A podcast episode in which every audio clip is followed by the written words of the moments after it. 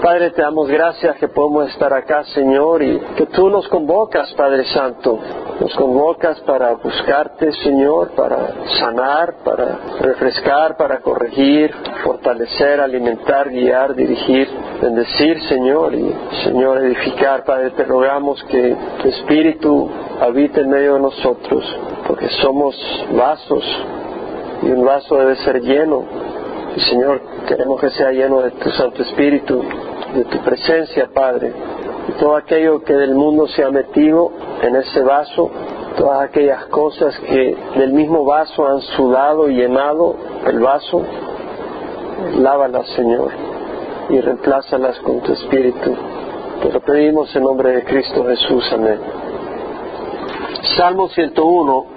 Este es un salmo de David. La misericordia y la justicia cantaré. A ti, oh Jehová, cantaré alabanzas. Prestaré atención al camino de integridad.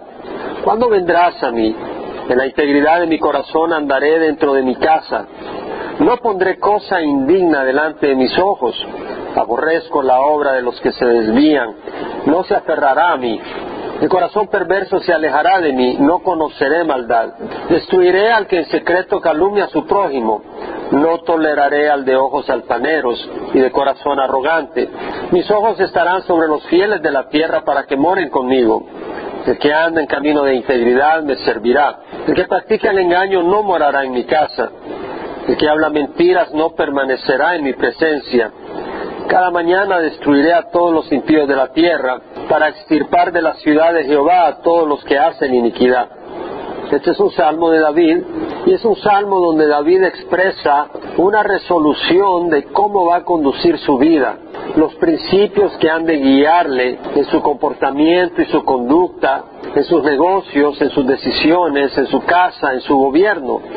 Y si analizamos el Salmo vemos que menciona varios atributos y virtudes como misericordia, juicio, derecho, lo que es recto, lo justo, la rectitud, la integridad, rectitud de corazón, humildad, fidelidad, verdad, alabanzas a Jehová. Versículo 1 dice, la misericordia y la justicia cantaré a ti, oh Jehová, cantaré alabanzas. Todas las traducciones en inglés dicen de la misericordia y la justicia. O sea, ponen esa preposición. La palabra misericordia, ¿sabe qué palabra está usando aquí el autor? Hesed.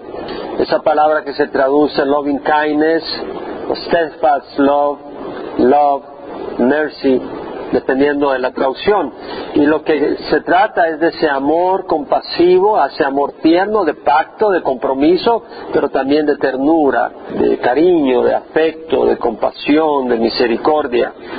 Como dije, se traduce mercy, misericordia, love, amor, steadfast love, ese amor constante que persevera, que es fiel, loving kindness, esa ternura, ese amor tierno de la misericordia y la justicia, y la palabra justicia es mishpat, que es el acto de juzgar, es decir, David está diciendo, ¿cómo sería una sociedad si no hubiera juicio, si no se juzgara la maldad y no se protegiera el derecho de la gente? Sería un caos. Desgraciadamente los jueces están corruptos en muchos lugares, pero independiente de eso, si hay una buena justicia, es bueno porque separa la maldad y se favorece y se protege el derecho del desprotegido, por decir así.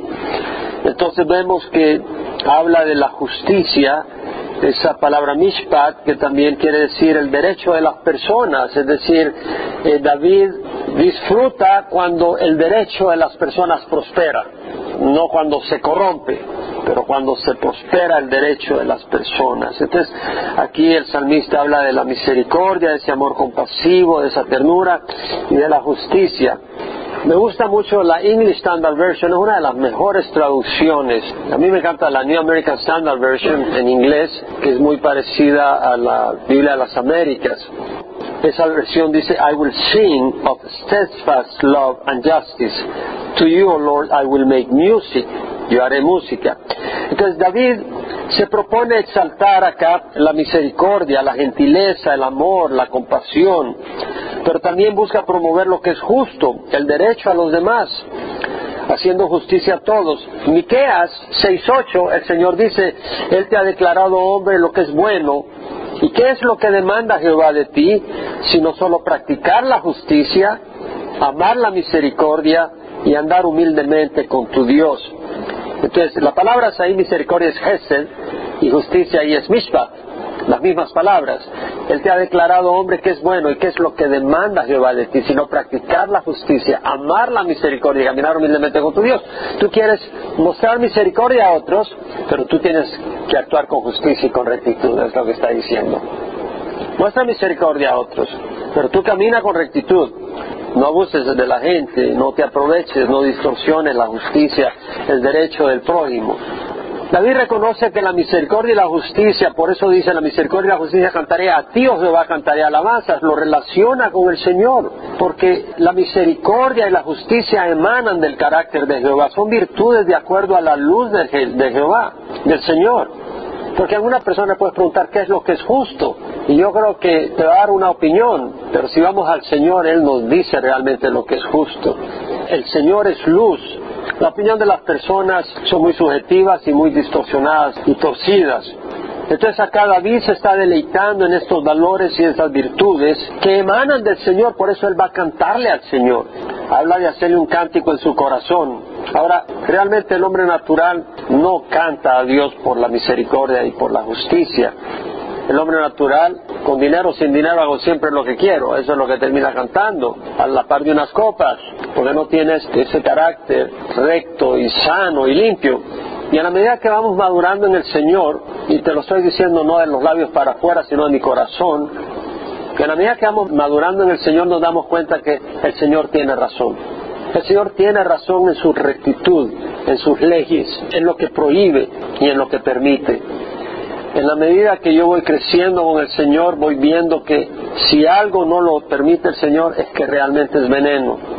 Y aunque nuestra naturaleza pecadora se quiere lanzar a esas cosas, pero si nos damos cuenta, es pura falsedad, es puro engaño. Y bueno, a veces uno tiene que quebrarse la cabeza para llegar a descubrir esas cosas. Algunos tendrán que quebrarse la cabeza como no le hemos quebrado nosotros, pero a la hora de las horas, por la misericordia de Dios, reconocemos Dios es luz y en Él no hay injusticia, ni engaño, ni vanidad. Ahora el Salmo 119, 36, el salmista dice, inclina mi corazón a tus testimonios y no a la ganancia deshonesta. Necesitamos pedirle a Dios que incline nuestro corazón a esas cosas. Nuestro corazón nace inclinado a la ganancia deshonesta, al egoísmo, a la arrogancia, a la autoexaltación. Mírenme a mí, desde que somos chiquitos, mírenme a mí. Nunca dice uno chiquito, mira a fulano para admirarlo, mírenme a mí. Ya me subí al monte primero. El salmista dijo, crea en mí, oh Dios, un corazón limpio y renueva un espíritu recto dentro de mí. Es el Señor el que puede cambiar y el único que va a cambiar nuestro corazón. Nosotros no podemos, pero podemos abrirle la puerta al corazón para que lo cambie. Y Él lo va a hacer. Puede tomar tiempo, pero Él lo va a hacer. El Señor ha venido a darnos victoria. El Señor no vino a dejarnos desaparecer en un hoyo de desesperación y de derrota. El Señor vino a darle victoria a los suyos. David cantará celebrando la misericordia y la justicia a veces los hombres en sus ritos y tradiciones religiosas queman incienso, encienden alguna vela, se inclina a una imagen o pueden celebrar fiestas religiosas, pero Dios quiere de nosotros que practiquemos la justicia y amemos la misericordia. Como estilo de vida, no solo de labios, en Santiago 1.27, el medio hermano de Jesús dice, la religión pura y sin mancha delante de nuestro Dios y Padre es esta, visitar a los huérfanos y a las viudas en sus aflicciones y guardarse sin mancha en el mundo. Guardarse sin mancha en el mundo quiere decir guardarse en rectitud, caminar en integridad y no en maldad e injusticia. Salmo 101.2. Prestaré atención al camino de integridad. ¿Cuándo vendrás a mi Señor? En la integridad de mi corazón andaré dentro de mi casa.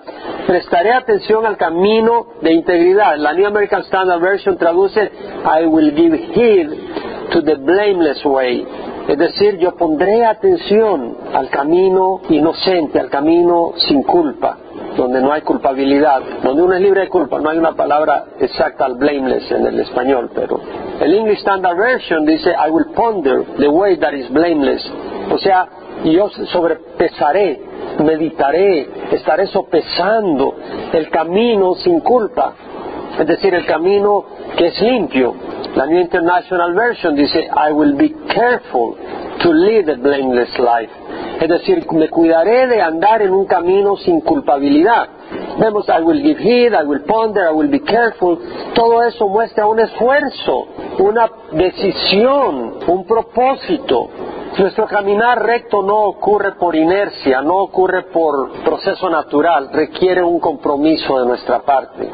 La palabra en el hebreo es al que quiere decir poner la mira en algo, poner atención a algo, considerar algo, sopesar algo, proceder prudentemente con entendimiento y sabiduría, poniendo atención en algo. Requiere esfuerzo, requiere dedicación, requiere entrega, requiere compromiso caminar rectamente.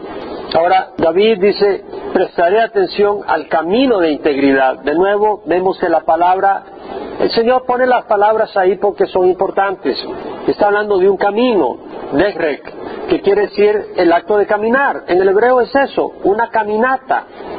Quiere decir estar en un viaje, quiere decir un camino, una senda. No me lo estoy inventando, lo estoy sacando del hebreo. Quiere decir una manera de vivir realmente. Entonces no se trata de caminar en integridad el domingo a las 10 de la mañana, no se trata de caminar en integridad el miércoles, se trata de caminar en tu jornada, en esta vida, en integridad. Es un estilo de vida, es una práctica continua, es una manera de vivir. Y la palabra integridad quiere decir, en el hebreo también, quiere decir algo perfecto, completo. Es decir, que no le falta algo. Una leche íntegra es una leche donde no le has metido agua. Eso es lo que quiere decir.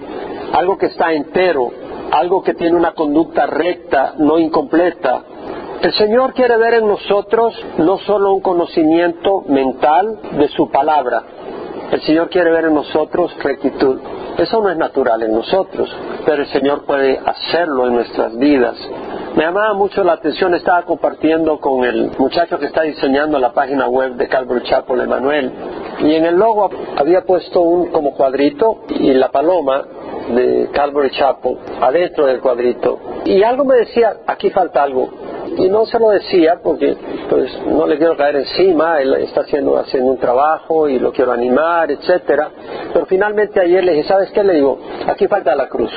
Sin la cruz no hay salvación y la cruz es vital en la vida del cristiano. Si Cristo no hubiera muerto, nosotros no tenemos esperanza. Y si nosotros no llevamos una cruz, no tenemos esperanza tampoco. Porque la cruz es esencial. Es esencial para abrirnos la puerta al reino y es esencial para el camino del cristiano.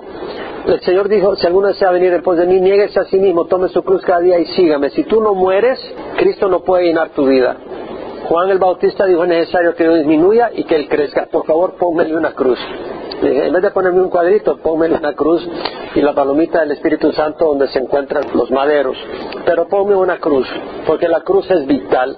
No puede ser que no aparezca la cruz. La cruz es esencial para nuestra fe. La cruz fue esencial a través de Cristo y para el cristiano. Un cristianismo donde no hay cruz no es un cristianismo. El camino en integridad demanda la cruz. Tú no puedes caminar en integridad si no crucificas la carne. Y de eso se trata. Con rectitud, sin corrupción, sin parcialidad, sin división. David se propone caminar íntegramente. Por eso dice, prestaré atención al camino de integridad.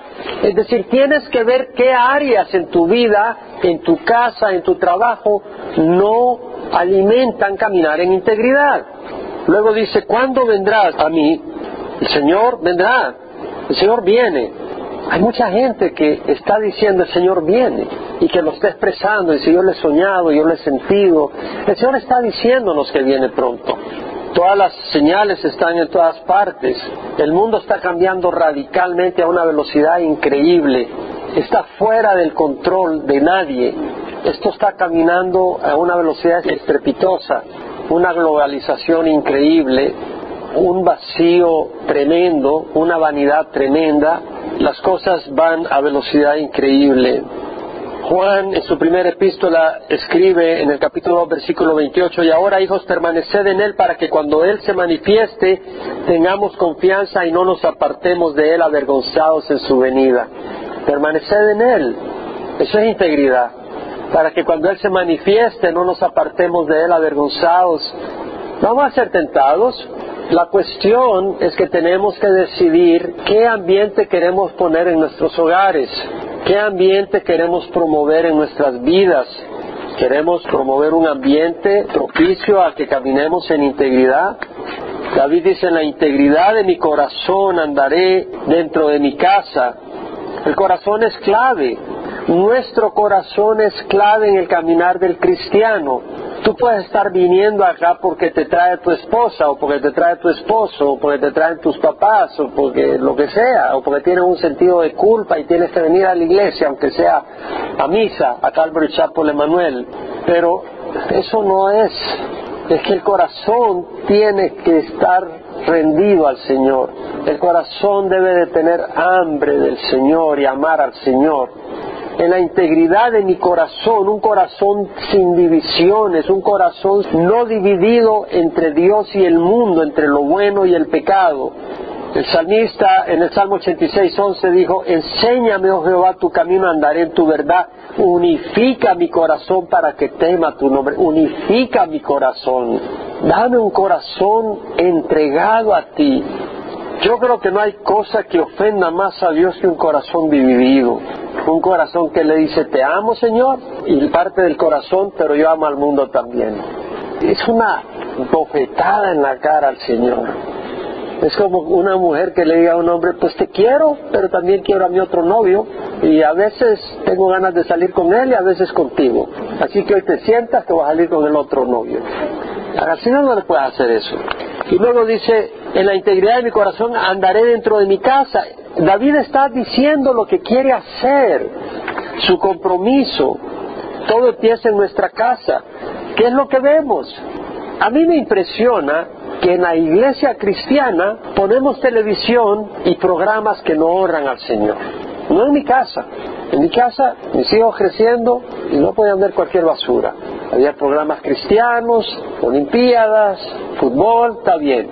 Pero hay basura y en algunos hogares cristianos en basura. Yo digo, ¿para qué?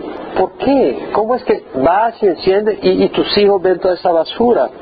Lo que sueñas no digo sueñas dormido, pero lo que pasa soñando en tu mente, cuáles son tus deseos, qué es lo que alimenta tu corazón, qué pensamientos, las amistades que tienes en tu casa, qué es lo que hablan, de qué hablan, qué es lo que alimentan.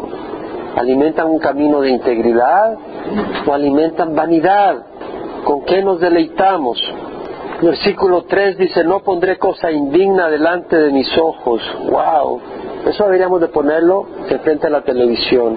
No pondré cosa indigna. La palabra indigna, la King James y New King James la traducen wicked. La New American Standard, worthless. La New International Version, vile. O sea, malvado, basura, worthless. Indigno, basura, algo que es basura, no en el sentido económico, sino en el sentido moral. Vile, algo que es sucio no pondré cosa indigna delante de mis ojos. David se propone no considerar, ni siquiera mirar algo que no sea espiritualmente honroso a Dios. Lo podemos aplicar en lo que vemos en la televisión, en internet, lo que oímos, planeamos, leemos. Es el deseo de David. Aborrezco la obra de los que se desvían. Bueno, primero vemos de que él dice, y tiene que ver con eso, Primero, él no quiere nada indigno ante sus ojos, no porque no lo atraiga. David cayó con Betsabé. Hay una naturaleza pecadora en nosotros. David no está diciendo eso porque él nació con una naturaleza intachable. David está diciendo eso porque el Espíritu Santo ha obrado en este hombre, pero se descuidó, ¿no? Y pegó una gran caída. Yo creo que el hombre va a llenar su mente y sus ojos con algo. Y yo creo que lo que debemos de hacer es deleitarnos con lo bueno, porque si no lo vamos a deleitar con lo malo.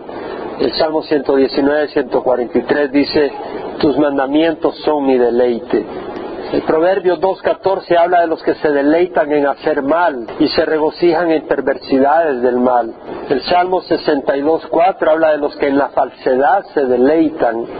Salmo 102.3, aborrezco la obra de los que se desvían y hay que tener cuidado. No debemos aborrecer. Eh, es decir, estaba leyendo hoy en la Fuerza Latina en Internet que había un pastor en Honduras que le habían dado una reprensión porque había dicho que no votaran por los homosexuales y los inmorales, etcétera, etcétera.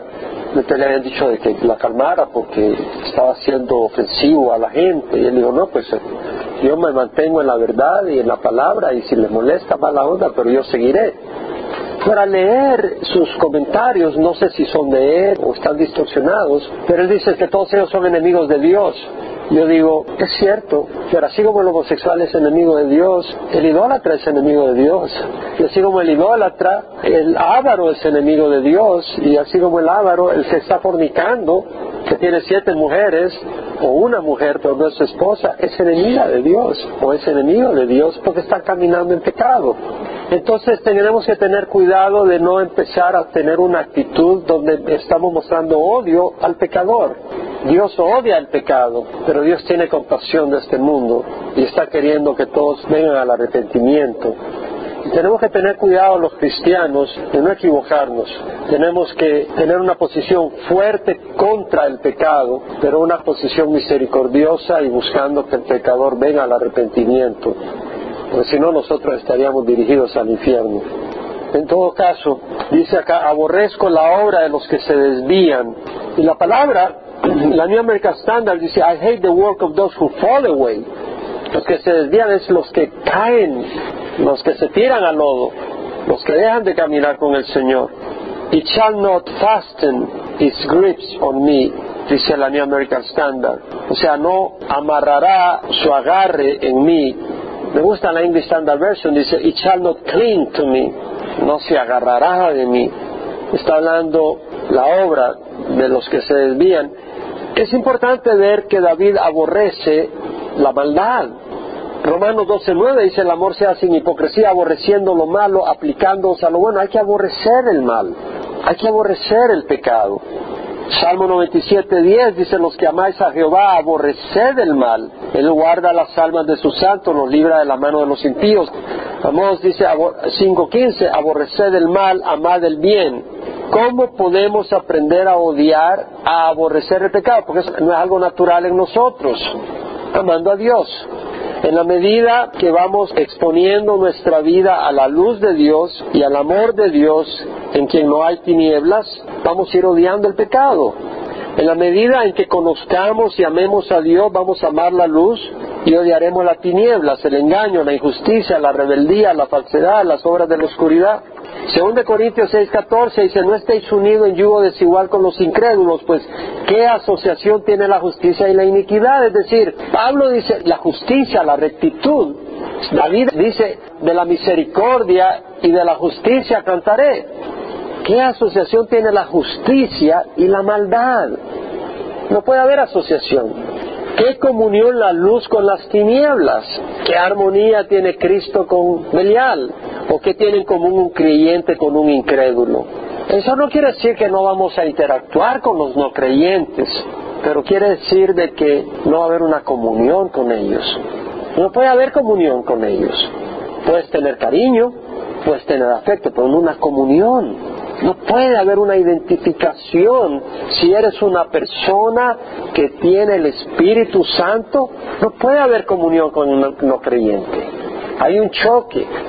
Y por eso la persona creyente que anda de novio con uno creyente o de novia con uno creyente es algo absurdo, porque no puede haber comunión. Y si no hay comunión es que están ahí únicamente por el deseo sexual o por la vanidad o por otra razón. ¿Qué acuerdo tiene el templo de Dios con los ídolos? Porque nosotros somos el templo del Dios vivo. Como dijo Dios, habitaré en ellos y andaré entre ellos y seré su Dios y serán mi pueblo. Por tanto, salid de medio de ellos y apartados, dice el Señor, y no toques lo inmundo. El cristiano está llamado a caminar en rectitud y a no andar en cosas necias. A mí me llama la atención, a veces la gente va a Universal Studios Perdóname, pero es como irse a un cajón de basura a sacar una hamburguesa. Hay lugares que exaltan la vanagloria del hombre exaltan la sensualidad, locuras, Hollywood. ¿Qué es lo que produce Hollywood? Pura basura. No exaltemos esas cosas. Salmo 101.3 dice, no se aferrará a mí. ¿Sabes qué? El pecado tiene un poder para aferrarse de uno. ¿En serio? Entre más habitas en el pecado, más esas garras te abrazan y más es difícil salir de ellas. Es terrible. La maldad tiene poder y se establece en nuestros corazones si le damos la oportunidad. Nos atrapa y nos agarra. Jesús dijo, en verdad, en verdad os digo, que todo el que comete pecado es esclavo del pecado. Y el esclavo no queda en casa para siempre, pero el Hijo permanece para siempre. en verdad os digo que si el Hijo se hace libre, seréis verdaderamente libres. Es el Señor el que nos libera. El que no conoce a Cristo es esclavo del pecado, solo Cristo te puede liberar. No juguemos con el pecado, te puede agarrar y no te suelta. Puedes quedar vencido para siempre. Ya segunda de Pedro, capítulo 2, versículo 20, 21. Después de haber escapado de las contaminaciones del mundo por el conocimiento de nuestro Señor y Salvador Jesucristo, si después de eso, de nuevo son enredados en ellas y vencidos, su condición prostrera viene a ser peor que la primera. Segunda de Pedro 2.20. Pues hubiera sido mejor para ellos no haber conocido el camino de la justicia que habiéndolo conocido apartarse del santo mandamiento que les fue dado. Les ha sucedido a ellos según el proverbio verdadero. El perro vuelve a su vómito y la puerca lavada vuelve a revolcarse en el cielo. Wow. Es decir, yo creo que el Señor nos advierte que tengamos cuidado. Nosotros creemos que nos podemos echar una cana al aire y nos puede agarrar el enemigo y terminar en el lodo. Luego dice el versículo 4, el corazón perverso se alejará de mí. David escoge sus amistades. Lo que está diciendo la persona de corazón perverso, yo no va a tener nada que ver con esa persona. 1 Corintios 15:33 dice, no os dejéis engañar, las malas compañías corrompen las buenas costumbres. No os dejéis engañar. Padres, tienes que tener cuidado con quién andan tus hijos. Y a veces el problema es que la mamá dice, pobrecito, no le puedes prohibir. Y ahí va, y les destruye la vida. Una cosa es que interactúe, pero otra cosa es que anden haciendo esa amistad. Veneno, le estás metiendo veneno a tus hijos. Una cosa es asociarse con otros para llevarle la luz a sus vidas, pero otra cosa es participar en sus orgías, borracheras, inmoralidades, diversiones impías, conversaciones injustas, conversaciones y estilo de vida vacíos, intereses mundanos, sensualidades. Y no estoy diciendo nada en contra del sexo, el sexo es un regalo de Dios para el matrimonio, pero el andar sensualmente, provocando sexualmente a las personas del sexo opuesto fuera de tu hogar, yo creo que eso no es del Señor, de hecho el Señor lo juzga lo juzga fuertemente. El Señor a través de Juan dice, no améis al mundo ni a las cosas del mundo, si alguno ama al mundo, el amor del Padre no está en él, porque todo lo que hay en el mundo, la pasión de la carne, la pasión de los ojos y la arrogancia de la vida no proviene del Padre, sino del mundo. El mundo pasa y también sus pasiones, pero el que hace la voluntad de Dios permanece para siempre. No dice que no ames la naturaleza, una puesta de sol, comprar tu ropita, tu dedicación a lo bueno no va a ser popular. Empezando en tu misma casa puedes tener problemas. La palabra dice, todos los que quieran vivir piadosamente en Cristo Jesús serán perseguidos. Esa es una promesa. Pero también hay una palabra del Señor. En 2 Timoteo 1.7 dice, no nos ha dado Dios espíritu de cobardía, sino de poder, amor y dominio propio. El cristianismo no es para cobardes. Nadie tiene el poder para ser cristiano, pero el Señor no lo da. 1 Corintios 16, 13 dice, estad alertas, permaneced firmes en la fe, portaos varonilmente, sed fuertes. El Señor ha prometido poder, en Hechos 1.8, recibiréis poder cuando el Espíritu Santo descienda sobre vosotros y me seréis testigos en Jerusalén, Judea, Samaria, hasta los extremos del mundo. Filipenses 4:13, todo lo puedo en Cristo que me fortalece. Entonces dice David, el corazón perverso se alejará de mí, no conoceré maldad, es decir, no tendré nada que ver con la maldad, la iniquidad, el pecado, la desobediencia a Dios, la rebeldía contra Dios, la injusticia, la idolatría, la infidelidad, la inmoralidad. Y luego dice, destruiré al que en secreto calumnia a su prójimo. Y la palabra destruir acá, sabat, quiere decir callar, dejar sin hablar, cortar de la presencia de uno, eliminar. Entonces él está diciendo, pararé, callaré, eliminaré al que en secreto calumnia a su prójimo. Y tenemos que tener cuidado nosotros, porque a veces en maneras ingenuas, sin darnos cuenta, estamos dañando la reputación de las personas. Y yo creo que todos sin darnos cuenta, y espero que haya sido sin darnos cuenta, hemos hecho daño a la reputación de alguien. ¿Por qué? Porque hacemos comentarios muchas veces fuera del lugar, que no corresponde. Debemos de cuidarnos de no odiar a nuestro prójimo hablando mal de él. Muchas veces es una manera vindicativa de vengarnos, haciendo comentarios negativos que dañan la imagen de una persona. Levítico 19, te animo a que agarres tu lapicero y lo marques. Versículo 14 dice, no maldecirás al sordo pues sí, porque el sordo no te puede oír para defenderse. Dice, no maldecirás al sordo. Y cuando tú estás hablando mal de alguien que no te puede oír, él no puede defenderse y decir, no es cierto. No maldecirás al sordo ni pondrás tropiezo delante del cielo. Pones un tropiezo, se quiebra la nariz. No puede ver. Lo mismo tú puedes estar diciendo algo de alguien que haga que esa persona se tropiece, porque le estás haciendo daño. Tendrás temor de tu Dios, yo soy Jehová. Cada vez que me toca estos versículos me los memorizo. Se me olvida el tiempo, que me los vuelvo a memorizar. Yo en la mañana que llegué a ellos, estuve meditando en ellos, no para predicarlos, sino para aplicarlos en mi vida. Y estuve meditando en ellos y dije, ¿cómo quisiera que como congregación hiciéramos un compromiso de vivir estos versículos? Dice el versículo 16, no andarás de calumniador entre tu pueblo, no harás nada contra la vida de tu prójimo, no andarás de calumniador entre tu pueblo, no harás nada contra la vida de tu nada que dañe a tu prójimo, nada, ¿qué quiere decir nada? Nada. No odiarás a tu compatriota en tu corazón. Podrás ciertamente reprender a tu prójimo. Hay lugar para reprender a alguien, pero no incurrirás en pecado a causa de él. Es decir, no odiarás a tu, en tu corazón. Se puedes estar sonriendo ahí. Y por adentro estás metiéndole un puñal. No te vengarás ni guardarás rencor a los hijos de tu pueblo, sino que amarás a tu prójimo como a ti mismo. Yo soy Jehová.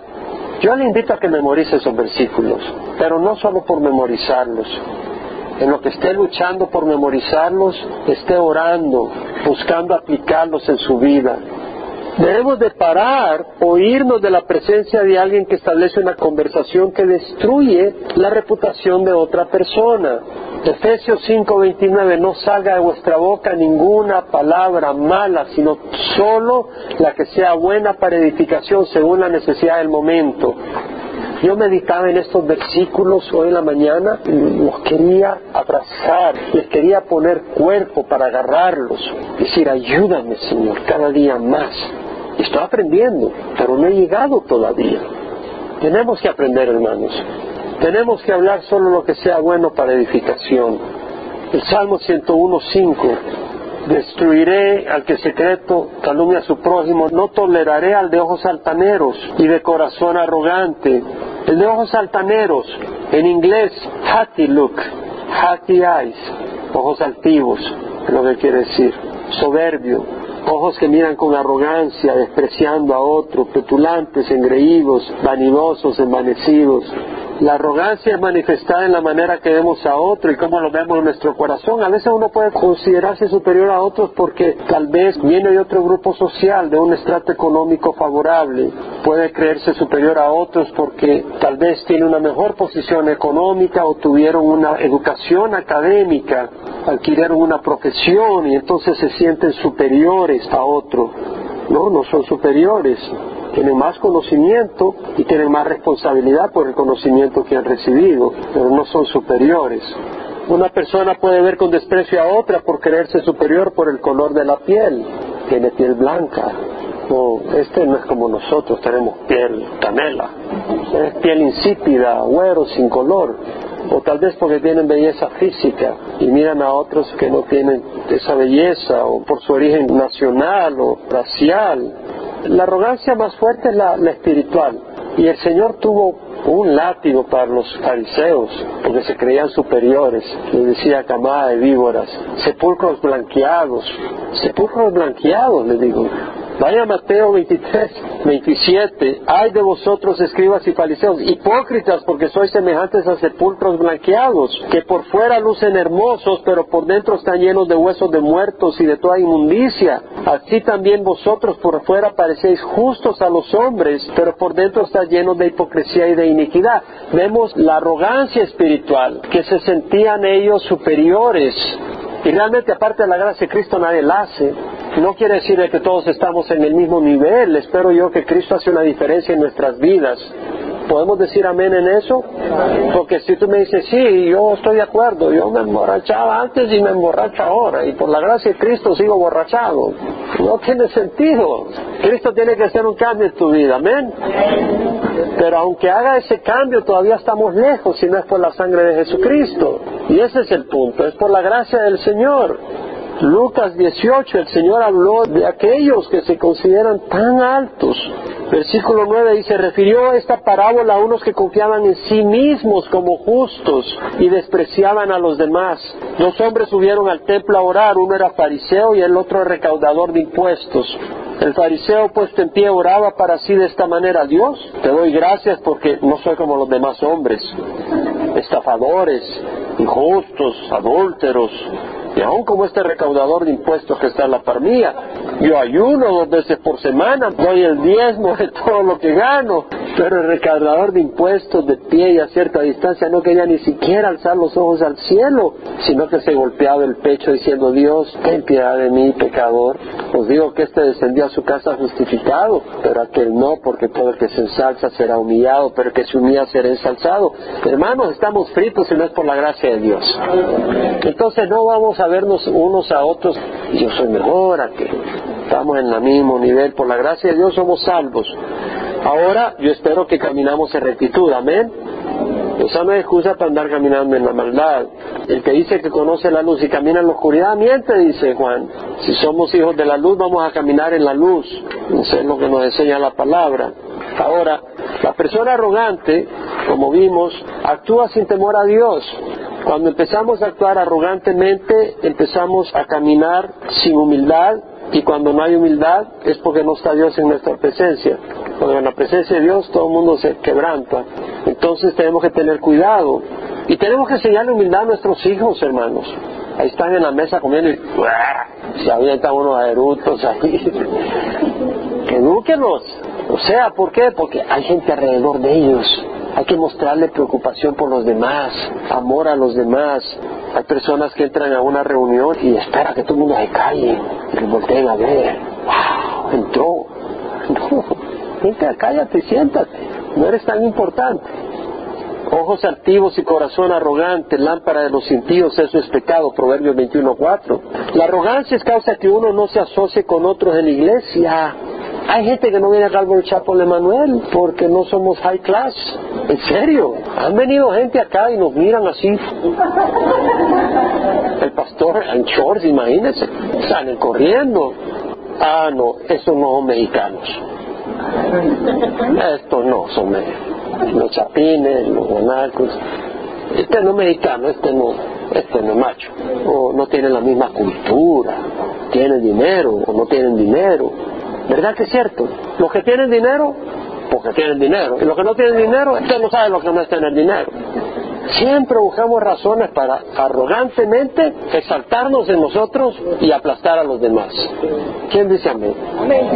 David no prueba que en su casa reinara la arrogancia, y mucho menos la arrogancia espiritual. Vaya a 2 Samuel 6, 20 al 23 versículo 20. Bueno, empieza en el versículo 14. Estaba llevando David el arca a Jerusalén y estaba bailando ese hombre, estaba feliz, estaba saltando. David danzaba con toda su fuerza delante de Jehová y estaba vestido con un efod de lino. David y toda la casa de Israel hacían subir el arca de Jehová con aclamación. David estaba fuera de sí. Amén. Aleluya saltaba, brincaba ese hombre, era el rey de Israel, andaba brincando con sonido de trompeta y dice que, versículo 20, pero al regresar David para bendecir su casa, Mical, hija de Saúl, salió al encuentro a David y le dijo, ¿cómo se ha distinguido hoy el rey de Israel? Se descubrió hoy ante los ojos de las criadas de sus siervos como se descubriría sin decoro un insensato, le dice Mical. David le dijo a Mical, eso fue delante de Jehová, que me escogió en preferencia a tu padre y a toda tu casa para constituirme por príncipe sobre el pueblo de Jehová, sobre Israel. Por tanto, lo celebraré delante de Jehová. Y aún seré menos estimado que esto, y seré humillado ante mis propios ojos, pero con las criadas de quienes has hablado, ante ellas seré honrado. Y Mical, hija de Saúl, no tuvo hijos hasta el día de su muerte. No creo que porque fue estéril, sino porque David no volvió a tener intimidad con ella. David la rechazó porque esta mujer no entendió lo que era un corazón humilde, sencillo, alabando a Dios. Y entonces esta mujer se sintió avergonzada. Y pienso, porque me gusta meditar en la palabra y lo que nos implica, yo creo que algunos se consideran demasiado finos como para mezclarse con la chusma evangélica. Es cierto, en Latinoamérica es cierto, yo lo sé. Yo sé que en El Salvador que hay gente que no sale de la iglesia tradicional porque para ellos es una vergüenza mezclarse con los evangélicos. Es una vergüenza, hay un orgullo espiritual. A veces cuando vemos a otras personas expresar su fe sencilla y humilde a Dios en forma pública, contando con alegría y sencillez como un niño inocente, su experiencia, otros lo miran como, ah, un chiquitito este, si antes te llamaban don fulano, hoy ya te dicen Paquito, porque te vieron expresarte como un niño ante Dios y te vieron ya de menos, porque malinterpretaron tu sencillez. Alguien derrama su dolor ante Dios y derrama lágrimas en su angustia y te desprecian como alguien pequeñito, porque no han entendido eso. O ves a alguien quebrantado por su pecado, de rodillas llorando, y podemos menospreciarlo verlo de menos y empezar a tratarlo como inferiores a nosotros. Cuidémonos de esa arrogancia espiritual. Como dije, algunos se consideran demasiado refinados y nobles como para levantar sus manos en adoración. ¿Cómo levantar la mano en adoración? Algunas personas se sienten avergonzados de hacer eso. Se sienten que eso está demasiado bajo para ellos. Es arrogancia espiritual y tenemos que cuidarnos. Dice el versículo 6, mis ojos estarán sobre los fieles de la tierra para que moren conmigo. El que anda en camino de integridad me servirá. Mis ojos estarán sobre los fieles de la tierra, sobre los establecidos, los firmes, los confiables. Es posible que este salmo fue escrito al principio del reinado de David, donde dice, mis ojos estarán sobre los para que moren conmigo, el que anda en camino de integridad me servirá. Está estableciendo el estándar de los que le van a servir. Sus ojos estarán fijándose escogerá para su gobierno, para su casa en Israel, a gente confiable, firme, no variable, gente inestable, que hoy están apasionados por seguir a Dios y mañana le dan la espalda. Ante una crisis o una tentación se vuelven para atrás, sino que hombres íntegros que caminan rectamente cuando los ven y cuando no los ven. El que practica el engaño no morará en mi casa, el que habla mentiras no permanecerá en mi presencia. Hay personas que están acostumbradas a mentir, no se les puede creer nada. ¿Verdad que a veces nuestros niños aparecen mintiendo y mintiendo y mintiendo? ¿Nunca les ha pasado? Yo me acuerdo cuando mi hermano mayor me corrigió, yo tenía como cinco años y me contó la historia del, del pastor que decía, el lobo, el lobo. Nunca me olvido, tenía cinco años cuando me la contó. Y era mentira. Y cuando el lobo vino ya no le creyeron. Y vino el lobo y se comió a las ovejas. Yo tenía cinco años cuando me contaron esa historia y se me quedó. A, saber qué mentira dije, porque por algo me la enseñó. Pero tenemos que enseñarle a nuestros hijos a no mentir. Pero primero nosotros tenemos que aprender a no mentir. Porque, ¿aló? ¿Está fulanita? Mami, dice que si estás tú, dile que no estoy. Mi mami dice que no está.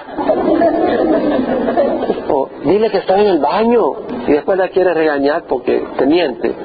Si tú mismo le estás enseñando a mentir, no tiene sentido. Ahora, la mentira no es algo bueno. Váyase a Apocalipsis 21, 6 al 8. También me dijo, hecho está, yo soy el alfa y la omega, el principio y el fin. Al que tiene sed yo le daré gratuitamente la fuente del agua de la vida. El vencedor heredará estas cosas, yo seré su Dios y él será mi hijo. Pero los cobardes, ya le dije que el cristianismo no está cobarde, ¿cierto? Aquí está, los cobardes no van a entrar. Dice este pastor, es machista, dice que los cobardes, somos cobardes. Mira acá, los cobardes no lo hacen.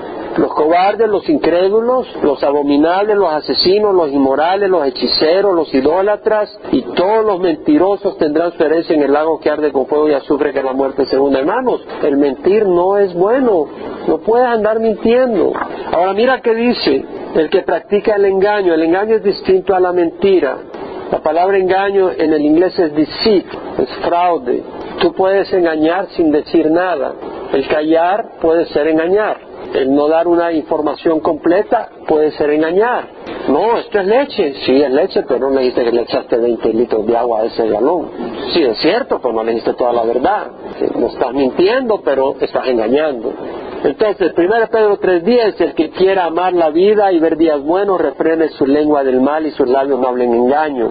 1 Pedro 2.1, desechando toda malicia y todo engaño, hipocresía, envidia y toda difamación, desear como niños recién nacidos la leche pura en la palabra, para que por ella crezcáis para salvación. Versículo 8, cada mañana destruiré a todos los impíos de la tierra. Bueno, es que él es rey, el rey David. Dice, cada mañana destruiré a todos los impíos de la tierra para extirpar de la ciudad de Jehová a todos los que hacen iniquidad. Es decir, él va a establecer justicia. El propósito es limpiar la tierra en que habita y limpiarla de todo mal. Tienes que limpiar tu casa de las cosas que no son honrosas a Dios.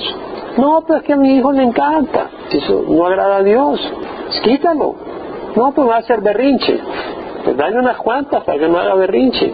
Debemos despojarnos de lo que no ayuda a nuestro caminar y de lo que no agrada a Dios. Hebreos 12, 1, 2. Por consiguiente, hermanos, puesto que tenemos una gran nube de testigos, despojémonos de todo peso y del pecado que tan fácilmente nos envuelve y corramos con paciencia la carrera que tenemos por delante, puesto los ojos en Jesús, el autor y consumador de la fe, quien por el gozo puesto delante de él soportó la cruz, menospreciando la vergüenza y se ha sentado a la diestra del trono de Dios. Hay un propósito, hay un aliciente al final. Salmo 139, 23 y 24, escudriñame, oh Dios, y conoce mi corazón, pruébame y conoce mis inquietudes, y mira si hay en mi camino malo, y guíame por el camino eterno. Escudriñame, Señor. A veces estamos muy cómodos y no dejamos que el Señor nos escudriñe. Escudriñanos, Señor, sácanos lo que no está bien. La santidad es importante. No podemos ver con arrogancia a otros si somos aceptados por la sangre de Cristo. Pero mira lo que dice Hebreos 12:14, buscar la paz con todos y la santidad sin la cual nadie verá a Dios. Isaías 32:7, la obra de la justicia es paz y el servicio de la justicia, tranquilidad y confianza para siempre. Métaselo aquí. Isaías 32, 17, la obra de la justicia es paz, la obra de la justicia, camina en rectitud y pasa la policía y no tienes miedo, no tienes miedo si te mueres, la obra de la justicia es paz y el servicio de la justicia, tranquilidad y confianza para siempre. Isaías 33, 14 17. ¿Quién de vosotros habitará con el fuego consumidor? ¿Quién de nosotros habitará con las llamas eternas? El que anda en justicia. Vamos a caminar en rectitud. No quiere decir que somos perfectos, pero vamos a caminar en rectitud. Y habla con sinceridad. No vamos a hablar con engaño, no vamos a hablar con mentira, no vamos a hablar con veneno. ¿Sabe lo que estoy hablando o no? El que rehúsa la ganancia injusta y se sacude las manos para que no retengan soborno. El que se tapa los oídos para no oír de derramamiento de sangre. Eso no quiere decir de que están matando a alguien y dice, ay que lo mate, pero yo me tapo los oídos para no oír. No, no quiere decir eso. Quiere decir que si alguien te está hablando para ir a matar a alguien, tú te tapas los oídos y dices, yo no tengo nada que ver con eso, yo no me meto en esa cosa. Y así como puedes matar físicamente a alguien, puedes destruir a alguien moralmente, emocionalmente, espiritualmente y cierra los ojos para no ver el mal. Ese morará en las alturas, en la peña inexpugnable, estará su refugio, se le dará su pan y tendrá segura su agua. Tus ojos contemplarán al rey en su hermosura, verán una tierra muy lejana. Y mi verso favorito de este año, 33.6. Él será la seguridad de tus tiempos, abundancia de salvación, sabiduría y conocimiento. El temor a Jehová es nuestro tesoro. Me encanta ese versículo.